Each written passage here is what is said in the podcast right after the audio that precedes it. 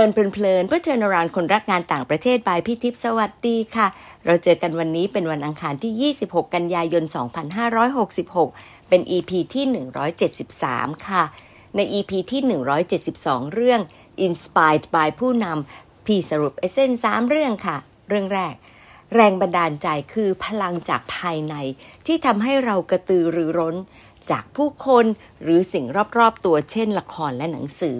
เรื่องที่สองสิ่งที่ผู้นำแสดงออกต่อเราในเชิงบวก จะกลายเป็นแรงบันดาลใจให้เราเพิ่มพลังในการเรียนรู้ และเรียนแบบ ซึ่งก็อาจจะทำให้คนอื่นๆ รู้สึกอินสปายต่อได้ค่ะ เรื่องที่3สังคมมีผู้ให้แรงบันดาลใจอยู่มาก เมื่อพบและได้พลังดีๆ อาจจะนำไปคิดแล้วก็ปรับใช้สู่การพัฒนาทักษะให้มีภาวะผู้นำที่ดีต่อใจค่ะ EP นี้เป็นความแตกต่างที่สวยงามเมื่อพูดถึงแรงบันดาลใจนะคะ เราจะมองไปอีกมิติที่ไม่ได้สัมผัสได้ง่ายในชีวิตทุกวัน พี่อยากจะให้น้องๆได้ฟังเรื่องราวการได้รับแรงบันดาลใจ จากกระแสเรียกค่ะ อาจารย์ดรพัทราวุฒิเจริญรูปหรือต้น เคยเป็นเกสใน EP ที่ 64 ในตอนที่ชื่อว่าฟังด้วยใจ ตอนนั้นพี่น้ำตาซึมที่ฟังเรื่องราวเกี่ยวกับผู้โดยสาร ตอนอาจารย์ต้นยังเป็นพนักงานต้อนรับอยู่บนเครื่องบินของการบินไทย ในไฟล์นั้น คุณป้าชาวอินเดียเสียชีวิตบนเครื่องทำให้อาจารย์ต้นต้องเตรียมรับต่อสภาวะจิตใจของลูกๆ ที่ไปรอรับคุณพ่อคุณแม่ ซึ่งไปเยี่ยมที่ออสเตรเลียนะคะ อาจารย์ต้นเองเป็นสิทธิ์เก่าฟูไบรท์ในปี 2015 ตอนนี้เป็นอาจารย์ที่นิด้าและเหตุผลที่ทำให้ต้องเชิญมาอีกครั้ง เพราะว่า ตอนนี้อาจารย์ต้นมีอีกหนึ่งตำแหน่งเพิ่มเติมค่ะ คือสามเณรที่เตรียมตัวเป็นบาทหลวงในวัดแคทอลิก ซึ่งเป็นจุดที่ทำให้พี่อยากเรียนรู้ไปพร้อมกับผู้ฟังนะคะ มาฟังกันในตอนที่ชื่อว่า บันดาลใจให้ชีวิตเป็นของขวัญค่ะ ต้นสวัสดีค่ะ ครับ สวัสดีครับพี่ทิพย์ครับ ค่ะ วันนี้ตื่นเต้นไปอีกแบบหนึ่ง เพราะว่าคิดว่ารายการเราจะแปลกใหม่มากเลยค่ะ คือการสร้างแรงบันดาลใจ โดยที่เป็นคนที่สร้างแรงบันดาลใจจากอาชีพเดิม ที่ทำงานสายการบิน แล้วก็มาเป็นครับอาจารย์ แล้วก็ตัดสินใจว่าจะเข้าไปเป็นพระเนาะครับผม พี่ก็เลยอยากจะเริ่มจากตรงนี้ค่ะว่า จริง ๆ แล้วตอนที่เราเป็นสจวตเป็นอาจารย์เนี่ย ซึ่งตอนนี้ก็ยังเป็นอาจารย์อยู่เนาะเราครับ ได้แรงบันดาลใจจากไหน ที่จะก้าวไปข้างหน้าถูกไหมครับ ที่จะก้าวไปเป็นใช่พระสงฆ์คือใช่ค่ะครับพี่ทิพย์ผมมองอย่างนี้ว่า แรงบันดาลใจอะมันเป็นเรื่องที่ใช้เวลา แล้วมันมีการเปลี่ยนแปลงตัวของมันแรงบันดาลใจมักจะเกิดจากเรื่องง่ายๆ ใกล้ตัว ผมเริ่มเรียกมันว่าความประทับใจก่อน แรงบันดาลใจจะเกิดไม่ได้ถ้าขาดความประทับใจ เพราะฉะนั้นการความประทับใจกับอะไรสักอย่างหนึ่งจะเริ่มต้น เป็นจุดเริ่มต้นนะพี่ทิพย์เป็นจุดเริ่มต้นของแรงบันดาลใจ แต่ความประทับใจไม่ได้กระโดดข้ามไปสู่การมีแรงบันดาลใจ ความประทับใจเมื่อมันเกิดขึ้นซ้ำๆอย่างเงี้ยครับ เราประทับใจคนคนหนึ่งเขาพูดจาดีเขาพูดจาเรียบร้อยเขาพูดจาเพราะมากเลย เขาเป็นคนใจดี มันจะเกิดแรงจูงใจให้เราอยากทำเหมือนเขาอะแล้วถ้าแรงจูงใจนั้นนะมันเป็นแรงจูงใจในด้านที่ดี แล้วเราอยากจะสละตัวเองเพื่อคนอื่น อันนั้นนะผมเรียกว่าเป็นแรงบันดาลใจ อืม ทีนี้ถ้าเพราะมันถ้ามีสเต็ปของมัน ผมว่ามันมีอ่า step ของมัน มันคงไม่ได้เกิดขึ้นอ่าปั๊บแล้วก็เป็นแรงบันดาลใจ ผมว่ามันมันยาก แล้วมันจะก่อให้เกิดเป็นแรงบันดาลใจที่มันไม่ได้เป็นแรงบันดาลใจที่แท้จริง มันอาจจะเป็นแค่แรงจูงใจก็ได้ทำไมแรงจูงใจอืมถึงถึงเป็นคำที่ตรงกันข้าม ผมมองว่ามันมีแรงจูงใจให้เราทำได้ทั้งความดีและความไม่ดี บางคนถูกจูงใจด้วยเงินเพื่อไปทำอาชีพที่ไม่สุจริต บางคนมีแรงจูงใจที่ อยากจะเรียนให้เก่งทำอาชีพสุจริตเพราะฉะนั้นแรงจูงใจมันทำให้เกิดทั้งบวกและลบ แต่แรงบันดาลใจอะผมมองว่ามันสร้างแต่สิ่งที่ดี โดยเฉพาะการสละตัวเองเพื่อคนอื่นอืมก็จึงมองว่ามันเป็นบันไดขั้นสุดท้ายเนาะก็คือแรงบันดาลใจ จึงมีความอืมสำคัญมาก เพราะฉะนั้นถ้ากลับมาหาผมเนี่ย ผมมองว่าในช่วงเด็กๆเนี่ยผมประทับใจใครก็คือผมก็ประทับใจซิสเตอร์นะครับอยู่ท่านหนึ่งอ่าค่ะซิสเตอร์คนเนี้ยก็ จริง ๆ ก็ไม่ได้ไม่ได้เป็นญาติกับเรา แต่เป็นซิสเตอร์ที่ถูกย้ายมาเป็นครูใหญ่ที่โรงเรียน ทุกวันนี้ยังมีชีวิตอยู่ซิสเตอร์คนนั้นเนี่ยเลี้ยงผมมาตั้งแต่ผมเด็ก ๆ เล็ก ๆอะไรเงี้ยมันอาจจะเป็นตรงนั้นทำให้มีความผูกพันกัน แต่เหนือไปกว่านั้นพอเรารู้ความเนี่ยซิสเตอร์เนี่ยจะเป็นภาพลักษณ์ของผู้หญิงใจดีพูดจาเพราะใจเย็น แล้วก็ชอบซื้อของขวัญเล็ก ๆ น้อยๆให้เราอ่าซื้อเสื้อให้เราซิสเตอร์ไปต่างประเทศมาไปกรุงโรมมาก็ซื้อเสื้อ แล้วก็ผมจำได้ว่าคอมพิวเตอร์เครื่องแรกก็ได้มาจากซิสเตอร์คนเนี้ยอืมแล้วมีความรู้สึกว่ามันทำให้เรารู้สึกว่าซิสเตอร์อะเป็นของขวัญน่ะของเรา เราอยากเจอเขามากเลยพี่ทิพย์คืออืมอ่าถ้าขอเอ่ยชื่อแล้วกันนะ ชื่อว่าซิสเตอร์ดวงแข ถ้าผมรู้ว่าซิสเตอร์ดวงแขมางานไหนอะเราจะมีความรู้สึกว่าเราตื่นเต้นมาก เราอยากจะไปเจอเขาอะไม่ได้คุยอะไรกับเขาหรอกนะ แค่ไปคุยเฉยๆ แค่ไปเจอสวัสดีแค่เนี้ยเรามีความรู้สึกว่านั่นน่ะเป็นความรู้สึกว่าเขาเป็นของขวัญ ที่เราอืมอยากจะเจอเขาแล้วมีความสุข นั่นคือความอ่าประทับใจ แล้วพอมันค่ะเป็นมันเป็นความประทับใจมันเปลี่ยนให้เป็นแรงจูงใจเนาะพี่ทิพย์อืมอ่าเราก็จึงอยากมีชีวิตเหมือนเขา อยากให้ชีวิตของเราอะเป็นของขวัญ อยากให้คนอื่นอยากเจอเราเหมือนที่เราอยากเจอซิสเตอร์ดวงแขอืมอ่าค่ะประมาณนี้อ่าทีนี้ในช่วงที่ผ่านมาพี่ทิพย์ผมก็มีโอกาสเนาะก็มีโอกาสได้ไปเจอคุณลุงคนหนึ่ง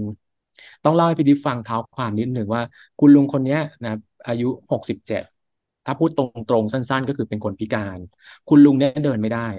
เดินไม่ได้เลย แต่วิธีการที่เขาจะเคลื่อนตัวไปนู่นไปนี่อะไรเงี้ยเขาใช้แขน ก็คือใช้แขนเนี่ยถัดถัดไปอะพี่ทิพย์ถัดไปถัดไปอย่างเงี้ยครับ แล้วบ้านเนี่ยเป็นบ้านสองชั้น เขาต้องลงจากบ้านเขาเนี่ยวันละครั้ง เพื่อจะมาอาบน้ำแล้วพี่ทิพย์คิดดูว่าขาใช้การไม่ได้เนาะอายุหกสิบเจ็ดตอนลงบันไดอะเราเห็นภาพเนาะว่าเขาลงยังไง แต่ตอนขึ้นพี่ทิพย์ครั้งแรกผมไม่รู้ว่าเขาจะขึ้นยังไง แต่ค่ะเข้าใจว่าเขาค่อยๆ ขยับขึ้นไปเรื่อยๆทีละขั้น การขึ้นลงบันไดของเขาใช้เวลาเป็นชั่วโมงโอ้โหแล้วที่สำคัญพี่ทิพย์เขาอยู่บ้านคนเดียวอื มมีลูกสามคนนะ แต่ลูกไม่ได้อยู่ด้วย อยู่บ้านคนเดียว เราไปเจอเขาเนี่ยในวันที่ไปเจอเขาพี่ทิพย์เชื่อไหมว่า สายตาของเขาเป็นสายตาของความรู้สึกว่าถูกทอดทิ้งอะมันเป็นอืมสายตาที่มองไปแล้วมันไม่มีแววตา มันมีแต่ความรู้สึกเศร้ารันทด แล้วชีวิตนี้นะ ถ้าพูดตรงๆพี่ทิพย์เขามีความรู้สึกเหมือนกับว่า เขาแค่นอนรอหายใจทิ้งจนถึงลมหายใจสุดท้ายอะอืมถ้าเราพูดแบบโหดร้ายก็คือ รอวันตาย ทั้งอืทางมที่ไม่ได้ไม่ได้คือร่างกายไม่แข็งแรงจริงอยู่ แต่เขายังอายุไม่มากไงถ้าเขามีชีวิตชีวาเนี่ยเขาจะอยู่ได้อีกนานถูกไหมฮะก็เลยมีความรู้สึกว่าตั้งมั่นแล้วก็ตั้งใจว่าลองทำตัวเองเนี่ยตัวผมเองเนี่ย ให้เป็นของขวัญของลุงคนนี้ได้ไหมอืผมก็ไปเยี่ยมลุงคนเนี้ยทุกอาทิตย์นะพี่ทิพย์ไปเยี่ยมค่ะเขา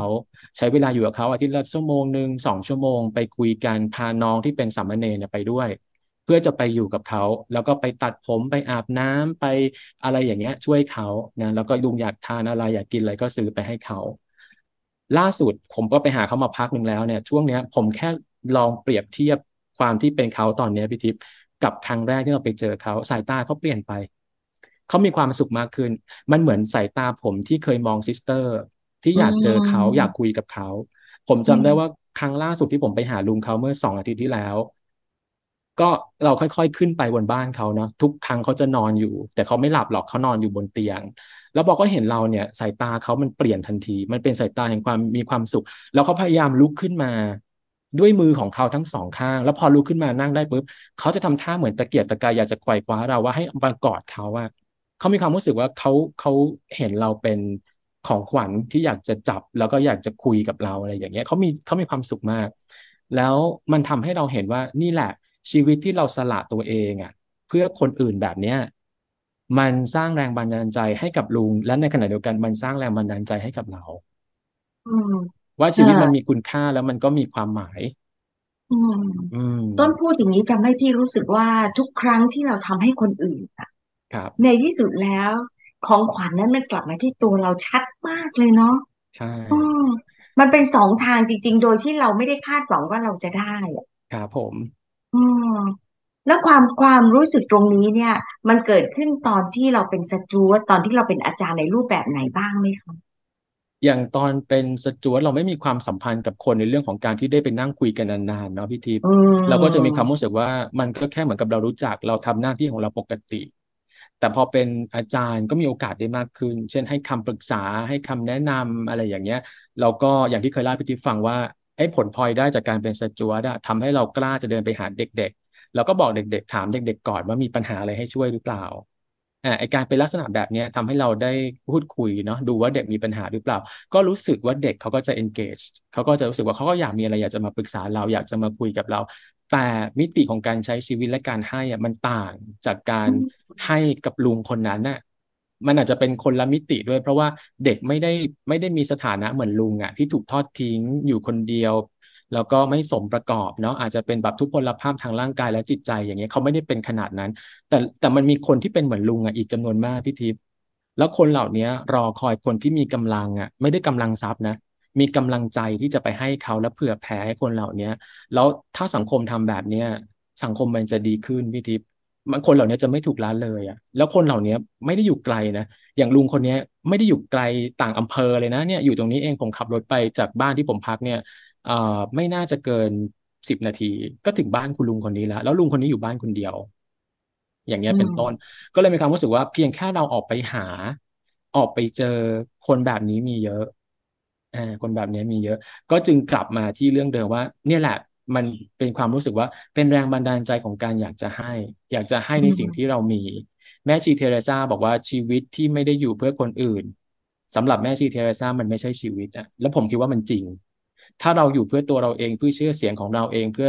ความรุ่งเรืองของเราเองอะไรอย่างเงี้ย เพื่อเงินทองเพื่อเกียรติยศศักดิ์ศรีอะไรอย่างเงี้ย มันไม่ใช่ชีวิตนะพี่ทิพย์ถูกไหมชีวิตเราถูกสร้างมามัน so complicated มันซับซ้อนมาก แล้วเราจะเกิดขึ้นมาเพื่อจะทำให้ตัวเราเองมีความสุขเท่านั้นหรือ มันไม่มีความท้าทายใดๆอะก็เลยมีความรู้สึกว่า ถ้าเรานั่งคิดดีๆอะชีวิตที่เกิดมามันควรจะต้องอยู่เพื่อเพื่อคนอื่น คนรอบข้างทำสิ่งที่ดีให้เขาได้ได้รับประโยชน์อะ ในสิ่งที่เราเป็นและสิ่งที่เรามีทีนี้สิ่งที่ต้นเสนอเนี่ย ถ้าคนก็ถามบอกว่ามันเป็นเพราะว่าเขาขาดเยอะ เราก็เลยไปเสริมได้ง่ายขึ้น ครับ ในขณะที่บางคนไม่รู้ว่าขาดแล้วเราก็จะไปไม่ค่อยถึง มันจะมีในเคสไหนบ้างไหมที่ เราไปเติมเต็มจริง ๆ โดยที่เราไม่รู้หรอกว่าเขาขาด แต่เราไปสร้างแรงบันดาลใจบางอย่างให้หนึ่งไหมคะมีครับพี่ทิพย์เพิ่งได้คุยกับเพื่อนคนหนึ่งเป็นแอร์เนาะก็เป็นเรื่องเล็กน้อยมากพี่ทิพย์คือเพื่อนคนเนี้ย ผมก็ด้วยความบังเอิญนะพี่ทิพย์ก็คือเราไม่รู้มาก่อนว่าเพื่อนคนเนี้ยคือในสังคมแอร์สจวตเนี่ยมีคนทำงานเยอะมากเป็นหกพันคนสมัยก่อน เราก็ไม่รู้หรอกว่าคนเนี้ยเป็นคาทอลิก แล้วมีอยู่วันหนึ่งเนาะเรียนภาษาอังกฤษด้วยกัน ก็โดนจับมานั่งคู่กัน คือแรนดอมแล้วก็สุดท้ายก็มานั่งอยู่ติดกัน ก็รู้ว่าเขาเป็นคาทอลิก ซึ่งเป็นคาทอลิก แล้วกำลังจะเสียความเชื่อ ก็คือไม่ค่อยมาวัดไม่ค่อยฟังอ่านพระวาจาไม่ค่อยอะไรต่างๆอะไรเงี้ยแล้วก็พยายามที่จะไปไปไปทำอย่างอื่นนะที่แบบคริสตชนเนี่ยไม่ควรจะทำอะไรเงี้ยก็คือเหมือนกำลังจะสูญเสียความเชื่อ ผมก็ได้คุยกับเขาแล้วก็รู้ว่าเออเนี่ยคือปัญหาของเขา ผมมีหนังสืออยู่เล่มหนึ่งอ่านตลอดแล้วก็รักหนังสือเล่มนี้มาก ชื่อว่า resisting happiness ก็คือเป็นการบอกว่าเรารู้ว่ามีความสุขอย่างไร แต่คนชอบชอบชอบต่อต้าน เราไม่ทำแต่อยากได้ผลลัพธ์คือความสุขอย่างเงี้ยแล้วก็ผู้เขียนเนี่ยชื่อแมทธิวเคลลี่เป็นน่าจะเป็นคริสเตียน แล้วเขียนได้ดีมาก เป็นเล่มไม่ใหญ่มากพี่ทิพเล่มบางๆ แค่เนี้ย แล้วก็ผมอ่านเล่มนี้มาตลอด ผมได้มาตอนผมไปอยู่ที่อเมริกา แล้วก็มีคนบอกว่าถ้าอยากเปลี่ยนชีวิตเราอะให้ลองอ่านเล่มนี้ให้จบ แล้วมันก็เปลี่ยนจริง ๆ มันทำให้ mindset บางอย่างเปลี่ยน แต่ผมอ่านจบหลายรอบแล้วเราชอบคิดเขียนพี่ทิเป็นไหมแบบเวลาเราเขียนแล้วเราชอบเขียนอะไร บันทึกโน้ตคำศัพท์บ้างล่ะหรือว่าเรื่องที่มันตรงกับเราบ้างก็ขีดดอกจันอะไรต่างๆ ไว้ จนเละไปหมดอะเละหนังสือไปหมด ทีนี้เพื่อนอะก็รู้ว่าเขาน่าจะเอาหนังสือเล่มนี้ไปอ่าน เขาก็บอกผมว่าเขาว่าอยากจะขอชื่อหนังสือ เพื่อจะไปหาซื้อเอง แต่เรามีความรู้สึกว่ามันใช้เวลานานอะเรากลัวเขาจะไม่ได้หนังสือ ผมก็เลยเอาหนังสือของผมเนี่ย ให้เขาไป แล้วเขาเห็นที่ผมจดโน้ตเขาบอกว่ามันต้องเป็นหนังสือที่ผมรักมาก ถึงแบบมีการขีดเขียนอะไรอย่างเงี้ย ก็กลัวจะทำหาย ผมพูดกับเขาไปสั้น ๆ ว่าหนังสือเล่มเนี้ย มันอยู่กับผมมานานพักหนึ่งล้วแล้วผมคิดว่าผมใช้ประโยชน์กับมันมาพอสมควร ถ้ามันจะเปลี่ยนเจ้าของ แล้วทำให้คนอื่นได้ประโยชน์จากมัน ผมยินดี ผมพูดแค่นี้เราให้เขาไปแล้วไม่เคยไม่เคยทวงคืน แล้วก็ไม่รู้ว่ามันเกิดเอฟเฟกกับเขาเขาบอกว่าคำพูดเมื่อสักครู่นี้ที่ผมบอกพี่ทิพไปอะ มันเปลี่ยนเขาว่าให้เขาเป็นผู้ให้โดยที่ไม่คิดเนี่ยว่าคนอื่นอยากจะได้หรือไม่อยากได้ แต่ถ้ามันมีประโยชน์ให้ด้วยใจบริสุทธิ์ แล้วเขาเพิ่งบอกผมเมื่อไม่กี่วันมานี้ว่ามันเปลี่ยนชีวิตเขา มันทำให้เขารู้สึกว่าอยากให้ จากการที่ผมให้หนังสือของผมไป แล้วบอกว่าถึงแม้ว่าเราจะรักมันมาก แต่ถ้ามันอยู่กับเราอะมันอาจจะมีประโยชน์น้อยกว่ามันอยู่กับคุณเนี่ย แล้วเขาก็ได้ปลายแล้วเขาก็เปลี่ยนชีวิตเขาก็เปลี่ยน มีความรู้สึกว่าเขา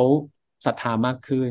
เขาสวดมากขึ้น เขาไปวัดมากขึ้น ผมว่ามันคุ้มละ หนังสือมันเทียบไม่ได้เลยพี่ทิพย์กับค่าหนังสือเล่มเดียวอะเราสละได้ เพื่อจะเปลี่ยนแปลงคนหนึ่งอะเราสลายเขาได้ ประมาณเนี้ยแต่คตรัอบนที่ให้เราก็ไม่ได้มีความรู้ไม่สึกรู้ว่าเขาจะเปลี่ยนหรือไม่เปลี่ยนเพียงแต่ใช่เราอยากจะให้ มันลักษณะของการที่อยากจะให้ในสิ่งที่รักเนี่ย มันไม่ง่ายเนาะค มันรับฝึผกมมาได้ยังไงถึงง่ายอะผมมีความรู้สึกว่าบางทีในพระคัมภีร์อะพูดอย่างนี้ว่าเอ่อจิตใจเราอะถ้าเราจิตใจเราอยู่ที่ไหนเนาะเราก็จะสารวนอยู่กับเรื่องนั้น ถ้าจิตใจอยู่ที่เรื่องชื่อเสียงกิตติยศอำนาจเราก็จะไปสารวนกับเรื่องพวกนั้น ถ้าเราจิตใจเราไปอยู่เรื่องของเงินทองก็จะเช่นเดียวกัน ถ้าจิตใจของเราอยู่ที่เรื่องของหนังสือของใช้อะไรเงี้ย ของแบรนด์เนมอย่างเงี้ย มันก็จะไปสารวนอยู่กับเรื่องพวกนั้นน่ะแต่ถ้าจิตใจเราอยู่ที่พระเนาะ เราจะอยากให้ให้ได้ทุกอย่าง แล้วการให้อะพี่ทิพย์มันก็มันจะต้องมีคนมันคงอาจจะมีคนถามเนาะว่าแบบว่า เวลาเราให้เนี่ยเรา เราต้องรอเมื่อไหร่เราถึงจะให้ได้ จริง ๆ หลายคนบอกว่าต้องรอให้ตัวเราพร้อมก่อนนะถึงจะเป็นผู้ให้ได้ แต่ผมมองว่าจริง ๆ ไม่ใช่เลยอะ วันนี้ก็ให้ได้แล้วอะโดยที่อาจจะไม่ต้องเสียเงินด้วย มีเรื่องหนึ่งอยากเล่าให้พี่ทิพย์ฟังมากเลย ก็เป็นเรื่องจริงที่เพิ่งเกิดขึ้นไม่กี่เดือนที่ผ่านมา มีลูกศิษย์ผมคนหนึ่งอะฮะเขาก็เป็นเด็ก ผู้หญิงเนาะแล้วก็จำได้เสมอเลยว่าเขาเป็นเด็กที่ตั้งใจเรียนมากๆ แล้วก็สะอาดสะอ้านตั้งแต่หัวจรดเท้าเป็นคนที่เนียบมากนะ แล้วก็เราก็ไม่ได้ติดต่อกันจนวันหนึ่งก็มาเป็นเพื่อนกันใน Facebook แล้วก็มาทราบว่าเนี่ยลูกศิษย์คนนี้ซึ่งอายุน้อยกว่าผมเนี่ยประมาณสักหกปี เป็นมะเร็งที่เต้านม อันนี้ผมขออนุญาตเขาแล้วนะว่าขออนุญาตมาเล่า เพราะว่ามันมีประโยชน์มากๆเอ่อ ด้วยคำที่ไม่ได้คุยกัน แต่ก็เห็นเขาเขียนแบบนี้ว่าเขาเป็นมะเร็ง ก็ไปตรวจพบว่าเป็นมะเร็ง ผมจำไม่ได้ว่าระยะไหนแล้วสองหรือสามเนี่ยแหละ หรือไม่ก็สามไปปลายจะเป็นสี่สิ่งที่หมอทำก็เหมือนทั่วไปก็คือตัดเต้านมทิ้ง แล้วก็เลาะพวกตัวที่เป็นพังผืด พวกแบบว่าต่อมน้ำเหลืองอะไรอย่างเงี้ย ก็ก็เลาะไปหมดจนถึงตรงใต้จักระแล้เอาออกไปหมด แล้วก็ให้กินยาให้คีโมบำบัด ก็ดีดีมาตลอดดีวันดีคืนดีวันดีคืนก็คิดว่าหายเนาะก็ไปเช็คอัพทุกทุกสามเดือน แล้วก็นานๆเขาก็ห้าเดือนนานๆเขาก็ปีหนึ่งอะไรอย่างเงี้ย ล่าสุดไปเช็ค ปรากฏว่าค่าเลือดมันกลับมาอีก อืม มันกลับมาอีก พอมันกลับมาอีกทีนี้มันหนักพี่ทิพย์อืมไอ้ตัวเชื้อ มันอืมกระจาย มันกระจาย แล้วมันขึ้นไปที่สมองอ๋อปรากฏว่าไปเจอเชื้อมะเร็งไม่ได้อยู่ในเนื้อสมองนะพี่ทิพย์อยู่ในกะโหลก อ๋ออยู่ในกะโหลกศีรษะ ซึ่งเขาบอกว่าเขาปวดหัวมากอืมเราไม่เข้าใจหรอกว่าไอ้ปวดหัวมากจากการเป็นแบบที่เขาเล่าอะมันขนาดไหน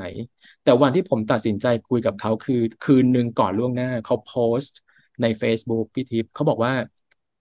เขาปวดหัวมากจนถ้าจะหลับ เราต้องออกเดินทางไกลอะเขาไปได้เลยนะอืมเขาพูดแบบนี้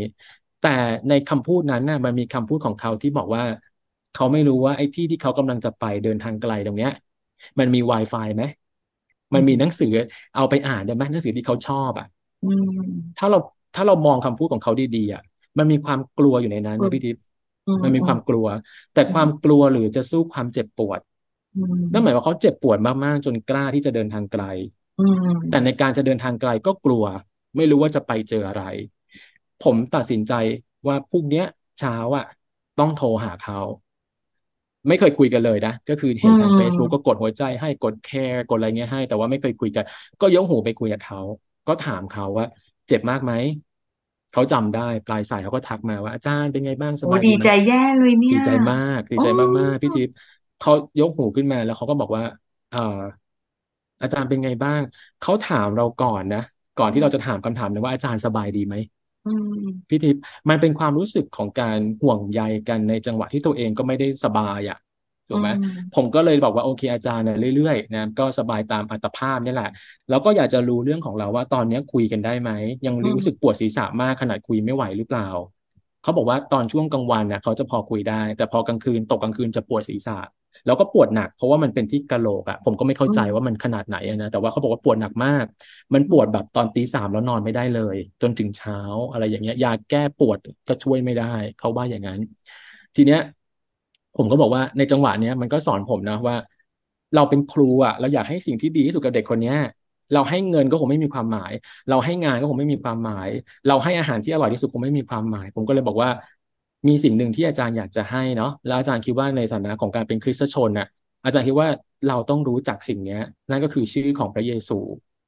ผมผมบอกไปก็ไม่รู้ว่าเด็กเขาจะคิดยังไงนะแต่เราบอกว่า อันเนี้ยในความคิดเราคือดีที่สุด แล้วผมถาม แล้วผมก็บอกเขาว่า ที่ผมกล้าพูดแบบนี้ผมผมมั่นใจว่าหลังจากความตายอะ มันมีมันมีชีวิตที่เป็นวิญญาณอยู่อะ แล้วเราจะไปเจอพระเยซู ผมก็บอกกับเด็กคนนี้นะ ที่พูดเนี่ยจะเชื่อก็ได้ ไม่เชื่อก็ได้ ไม่ได้เรียกร้องให้เชื่อ เพราะว่ามันเป็นจังหวะเวลาสั้นที่มาตอนก่อนเริ่มแล้วผมบอกกับพี่ทิพย์ว่าความเชื่อมันเป็นเรื่องของศรัทธา มันเป็นเรื่องของประสบการณ์ตรง ถ้ามาบอกวันนี้มันไม่มีคนเชื่อหรอกหรือถ้ามีมันก็น้อยอะเปอร์เซ็นต์น้อยแล้วผมก็ไม่อยากจะมาสร้างความกดดัน แต่ผมอยากเอาสิ่งที่ทั้งชีวิตผมกั่นกรองมาแล้วว่าดีที่สุด ก็คือรู้จักชื่อของพระเยซูก่อนแล้วผมจะค่อยๆ ส่งเรื่องราวต่างๆ ของพระเยซูเนี่ย ให้เขาได้ฟัง ให้เขาได้รู้จัก ไม่ต้องเปลี่ยนนะ ไม่ต้องเปลี่ยนศาสนา ถ้าไม่เชื่อไม่ต้องเปลี่ยน แต่อยากให้ฟังอยากให้สบายใจ แล้วก็บอกกับเขาตรงๆว่า มันเกิดขึ้นได้สองกรณีคือหาย แล้วก็ไม่หาย แล้วถ้าไม่หายมันอาจจะเดินหน้าไปสู่การเดินทางไกล ก็พูดเขาตรงๆ เพราะนั้นถ้าจะไปตรงนั้นสิ่งหนึ่งที่อาจารย์อยากจะให้ถือเป็นสิ่งที่ดีสุดรู้จักชื่อพระองค์ก่อน แล้วเมื่อไปอยู่ต่อหน้าพระองค์ก็บอกเลยว่ารู้จักพระองค์แล้ว ผมคิดว่านี่คือสิ่งที่ผมได้ทำแล้วกับกับ เด็กคนนี้ที่ผมคิดว่าให้ด้วยใจบริสุทธิ์ที่ไม่ได้มีความรู้สึกว่าอยากให้เขาเปลี่ยนเป็นคาทอลิก แต่อยากให้เขารู้จักไว้ก่อน มันเป็นการให้สิ่งที่เป็นการันตีว่าเขาไปเจอจะได้รู้จักพระองค์นี่คือสิ่งที่ผมอยากให้ แล้วเขาบอกว่าคืนนั้นเองอะเขาบอกว่าเขาอธิบายความรู้สึกไม่ถูก เขาบอกว่าเขารู้สึกเหมือนกับ เขาได้เห็นพระเยซูในนิมิตในความฝัน แล้วจากวันนั้นถึงวันนี้เจ็ดเดือน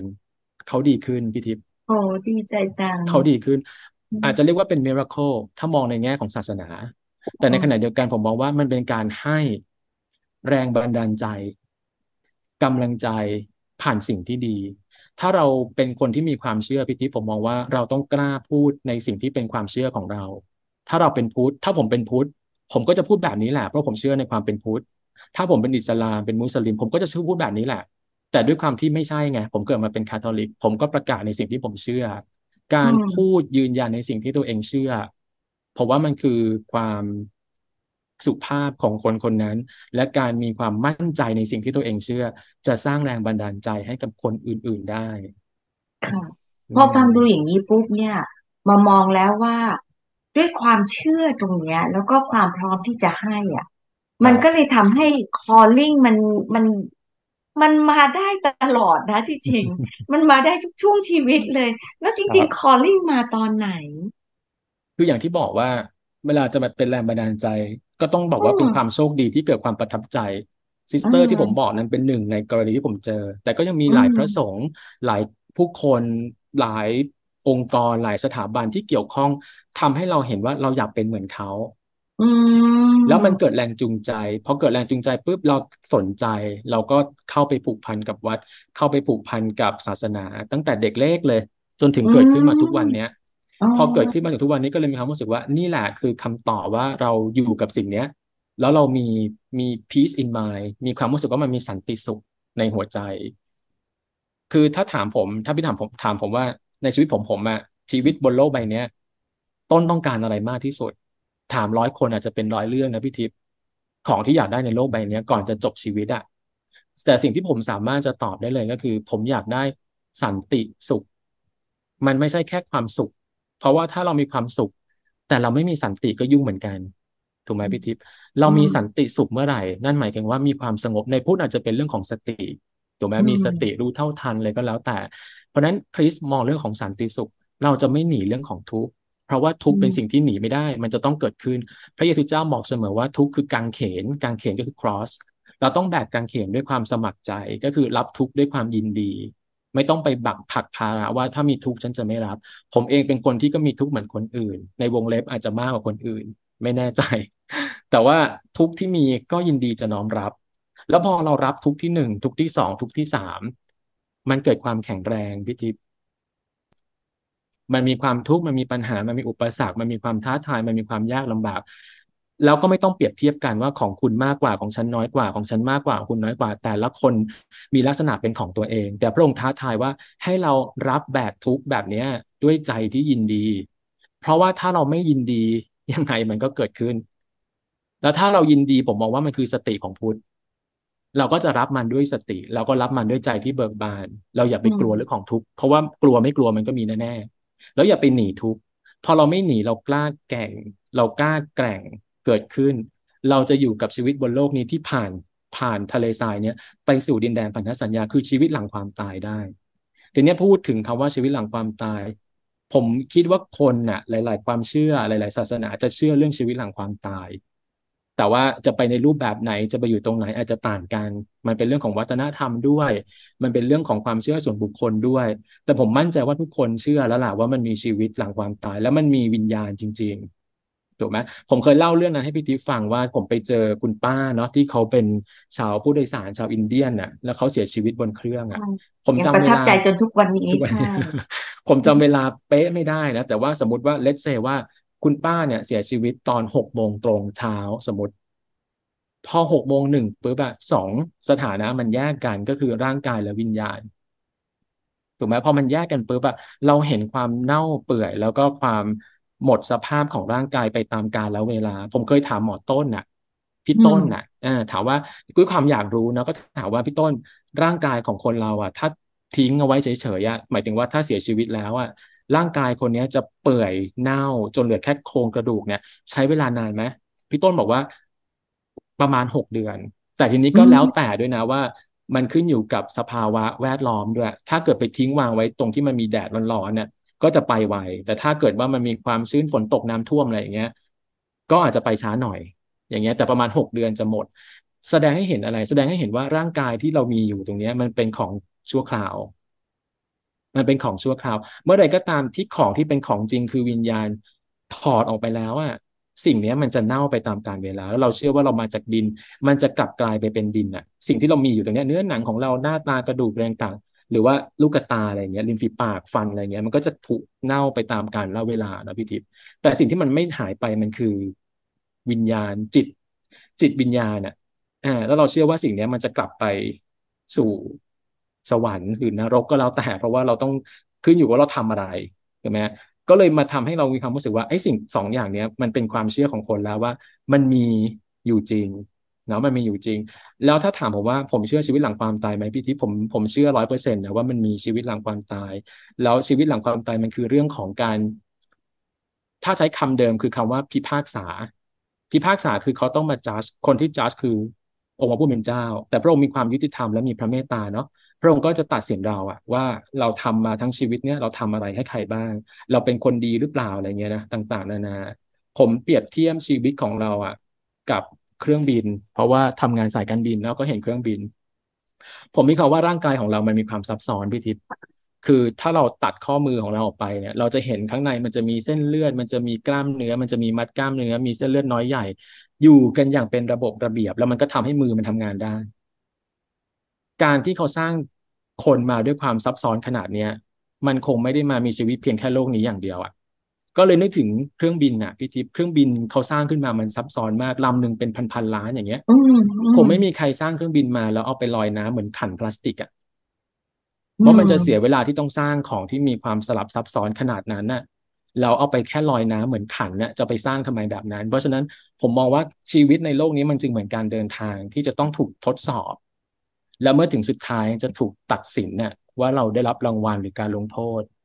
ถ้าความเชื่อนี้มันอยู่ในความคิดของเราอะ การเดินทางตลอดระยะเวลาที่อยู่บนโลกใบนี้หรือผ่านทะเลทรายอะ มันจะเดินทางอย่างมีสติ แล้วอยากจะให้คนอื่น อยากจะให้คนอื่น เพราะเราจะรู้เลยว่าชีวิตเราในแต่ละวันมันมีคุณค่าและคุณค่าและความหมายจะมีมากขึ้น เมื่ออยู่และทำความดีให้กับคนอื่น ไม่ใช่ตัวเอง เมื่อกี้ที่จริงต้นพูดเหมือนกันบอกว่า เวลาให้อะไม่ต้องรอจนพร้อมครับแต่ใจพี่กับคิดว่าต้นน่ะพร้อมมากเลยนะ ในสิ่งที่เล่าให้ฟัง เพราะว่าพอฟังแล้วมีความรู้สึกแบบเออทำให้พี่โดน แล้วพี่ก็มีความรู้สึกว่า เออ ฟังอืแบมบพยายามที่จะเข้าใจแล้วก็แอบสอบให้มากขึ้นเพื่อที่จะเอาไปอืคิดมต่อเนาะครับ แต่สำหรับทุกวันนี้เนี่ย เราพร้อมที่จะให้ แต่ครับมีวิธีการที่จะสร้างแรงบันดาลใจให้คนอื่นได้ยังไงบ้าง เคยได้คิดไหมคะว่า มีวิธีอย่างนี้อย่างนี้อย่างนี้ คือผมมองว่าเราอย่าเอาตัวเองเข้าไปเป็นความรู้สึกของคนอื่นว่า เขาอยากจะได้แบบนั้นมั้ง เขาอยากจะได้แบบนี้มั้ง หรือดูว่าเรายังไม่พร้อม อย่าเอาเงินเป็นเครื่องตัดสินว่า เราต้องพร้อมด้วยเงินด้วยหน้าที่ พี่ทิพย์รู้ไหมว่าเงินกับหน้าที่การงานอะไรต่างๆ มันเป็นส่วนหนึ่งเท่านั้นนะที่เราจะสามารถแบ่งปันเราให้ได้ แต่มันมีหลายครั้งที่มันทีมันไม่ต้องใช้เงิน อย่างผมยกหูโทรศัพท์ไปคุยกับนักศึกษาที่เป็นมะเร็งทันทีที่เรารู้ว่าเขาไม่สบาย นั่นก็เป็นการให้รูปแบบหนึ่งที่ไม่ได้เสียเงินเลย แล้วไม่ต้องรอความพร้อมใดๆให้ได้เลย แล้วในกรณีที่ผมมันเป็นแบบนี้ผมมีความรู้สึกว่า ผมเจอเหตุการณ์ในลักษณะแบบนี้หลายครั้งที่เป็นการให้โดยที่ไม่ต้องคิดถึงตัวเรา โดยไม่ต้องคิดว่าเราพร้อมหรือไม่พร้อม มีอีกเคสหนึ่งเหมือนกัน อันนี้ก็เป็นเคสที่แบบเป็นเพื่อนอายุเท่ากับผมเลยพี่ทิพย์อายุสี่สิบสองเท่ากัน ไม่เคยไปหาหมอ ไม่เคยมีโรคอะไร ไม่เคยเป็นอะไรสุขภาพแข็งแรง อยู่มาวันดีคืนดีปวดท้อง ปวดหนักมากพี่ทิพย์ เข้าโรงพยาบาล หมอเจอปรากฏว่าเป็นมะเร็งขั้นที่แบบสี่แล้วอะแล้วมันกระจายไปทั่วเลย ทั้งลำไส้ทั้งอะไรอะที่มีตรงนั้นไปหมดเลยอะตับลำไส้อะไรอย่างเงี้ยนะไปหมด คุณหมอก็บอกว่า ไม่น่าจะไหวอะนะก็คงจะไม่นาน ก็บอกภรรยาภรรยาก็เลยบอกน้องชายผม ผมก็รู้ ก็เลยไปเยี่ยม ก็คือยุ่งมากไปเยี่ยม เวลาที่ไปเยี่ยมอะผมมีความรู้สึกว่าคนที่มีสภาวะแบบนั้นนะผมว่าเขารู้ตัว ว่าเขาไม่ไหวแล้วอะไรเงี้ยมันเกิดความรู้สึกว่าคนที่เกิดในสภาวะแบบนั้นเนี่ยมันจะมีความรู้สึกพอเพียงอะผมถามว่าอยากกินอะไรไหมจะไปซื้อมาให้ไม่เอาอะพอละ แค่นี้โอเค แล้วอยากกินราดหน้าแค่นั้นนะพอละถามว่าเพื่อนมาเยี่ยมเยอะไหมอะไรเงี้ยเขาบอกว่าอุ้ยมาแค่สองสามคนเขาพอใจละเขาไม่ต้องการอะไรละทุกอย่างเป็นความพอเพียงไปหมดเลยอะ อ่าแต่ที่ผมอยากจะเล่าให้ฟังคือ เราไปอยู่ตรงนั้นเราเป็นกำลังใจให้ แล้วเขาบอกว่าที่เรามาวันนี้เขาพอใจแล้ว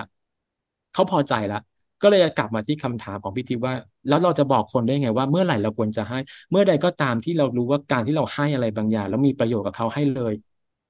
ไม่ต้องไปคิดแทนว่าเขาอยากได้ไม่อยากได้เราให้ด้วยเจตนาบริสุทธิ์ ผมไปเยี่ยมคนนั้น แล้วผมก็ไม่คิดว่านั่นจะเป็นครั้งสุดท้ายที่ผมจะเจอเพื่อนคนเนี้ยแล้วมันเป็นครั้งสุดท้าย แล้วก่อนจะจากการผมจับมือเขา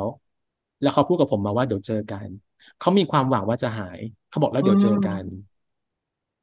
แล้วมันเป็นคำพูดสุดท้ายนะพี่ทิพย์ที่ผมได้ยินจากปากเขาแล้วไม่ได้เจอกัน ผมไปอิตาลีอะเครื่องแลนดิ้งเขาภรรยาโพสต์ท่าว่าเสียแล้ว แต่ผมไม่เสียใจที่เราได้ทำสิ่งที่ควรจะให้และควรจะทำอ่าผมก็ไปหาเขาแล้วก็พูดคุยกับเขา ก็เลยมีความรู้สึกว่าไอ้การให้อะ ให้เถอะ อะไรก็ได้ ไม่ต้องรอความพร้อมเรื่องเงิน ไม่ต้องบ่ายเบี่ยงเรื่องของเวลาให้เลย เพราะถ้าวันหนึ่งไม่มีโอกาสจะให้อะ เราเสียดายไปตลอดชีวิตนะอืมผมคิดว่าแบบนั้นครับค่ะ โอ้วันนี้ได้หลายเรื่องมาก เป็นสตอรี่เทลลิ่งที่ดีมากแล้วเป็นซีรีส์ที่ที่จริงถ้าไปพูดคุยกันนะ เป็นชั่วโมงก็ยังไม่จบโอ้มันอีกเยอะมากเลยพี่ทิพย์จริงๆ ก็ขอบคุณต้นมากเลยค่ะ อย่างน้อยสุดเป็นเอ่อ โฮมโรง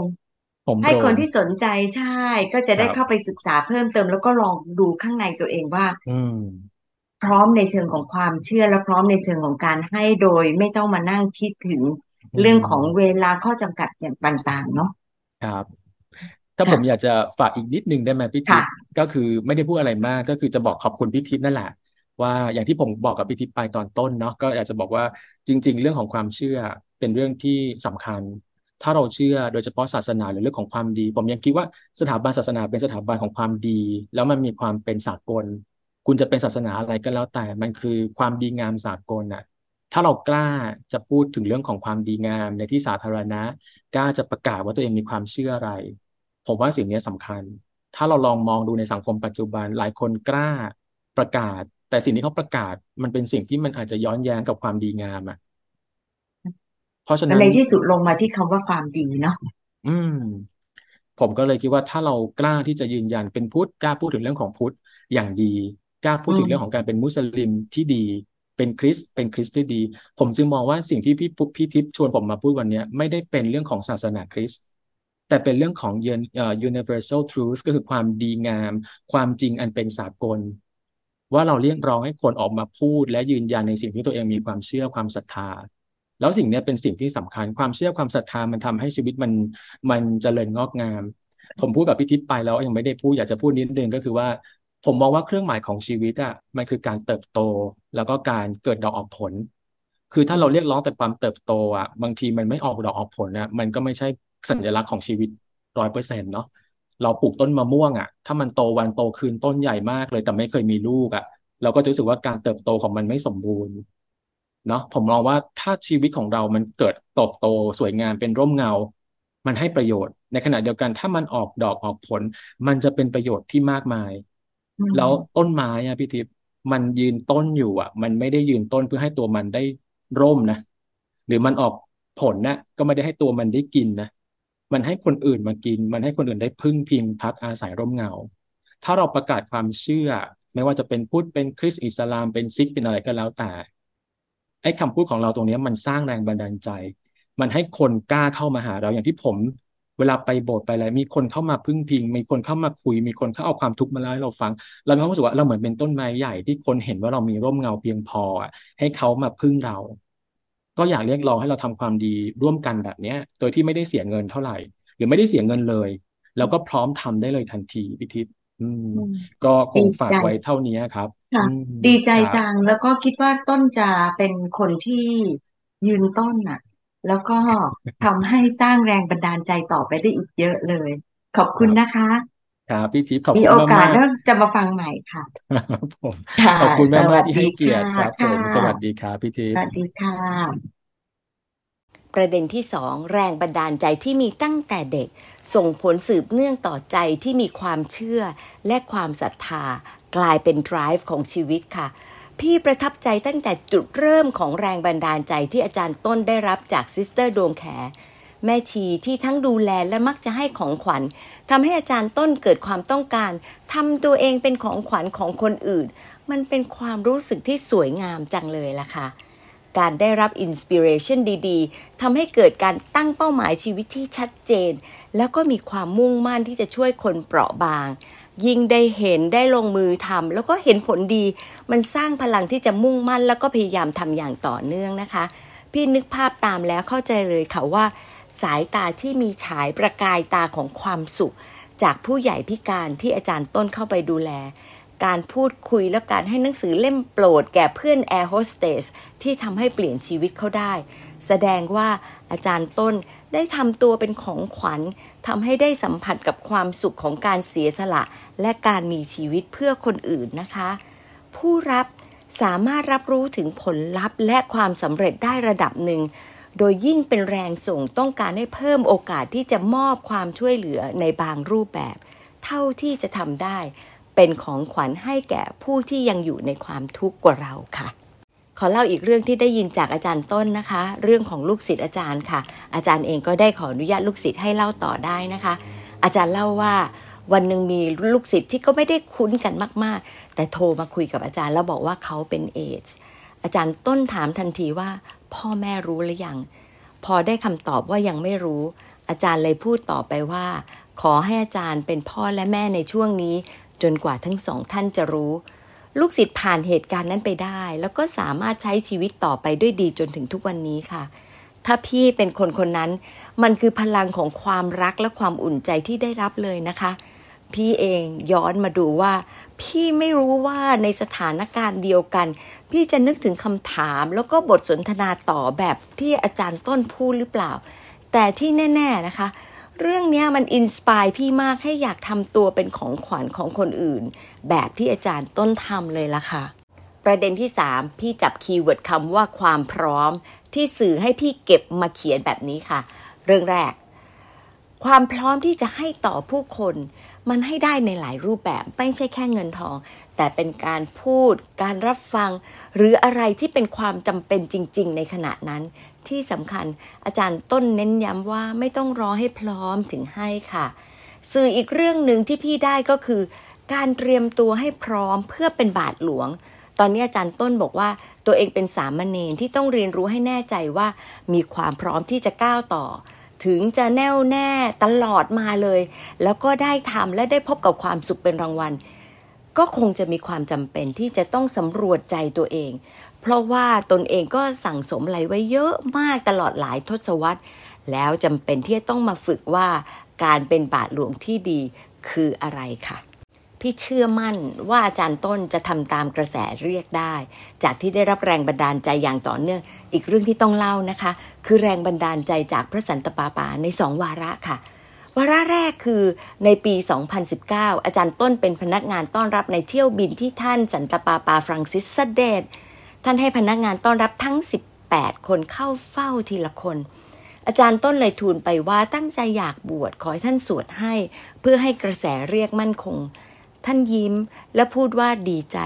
พร้อมเซ็นหนังสือที่อาจารย์ต้นติดมือไป อวยพรให้เข้มแข็งแล้วลงท้ายว่า with my blessings ค่ะ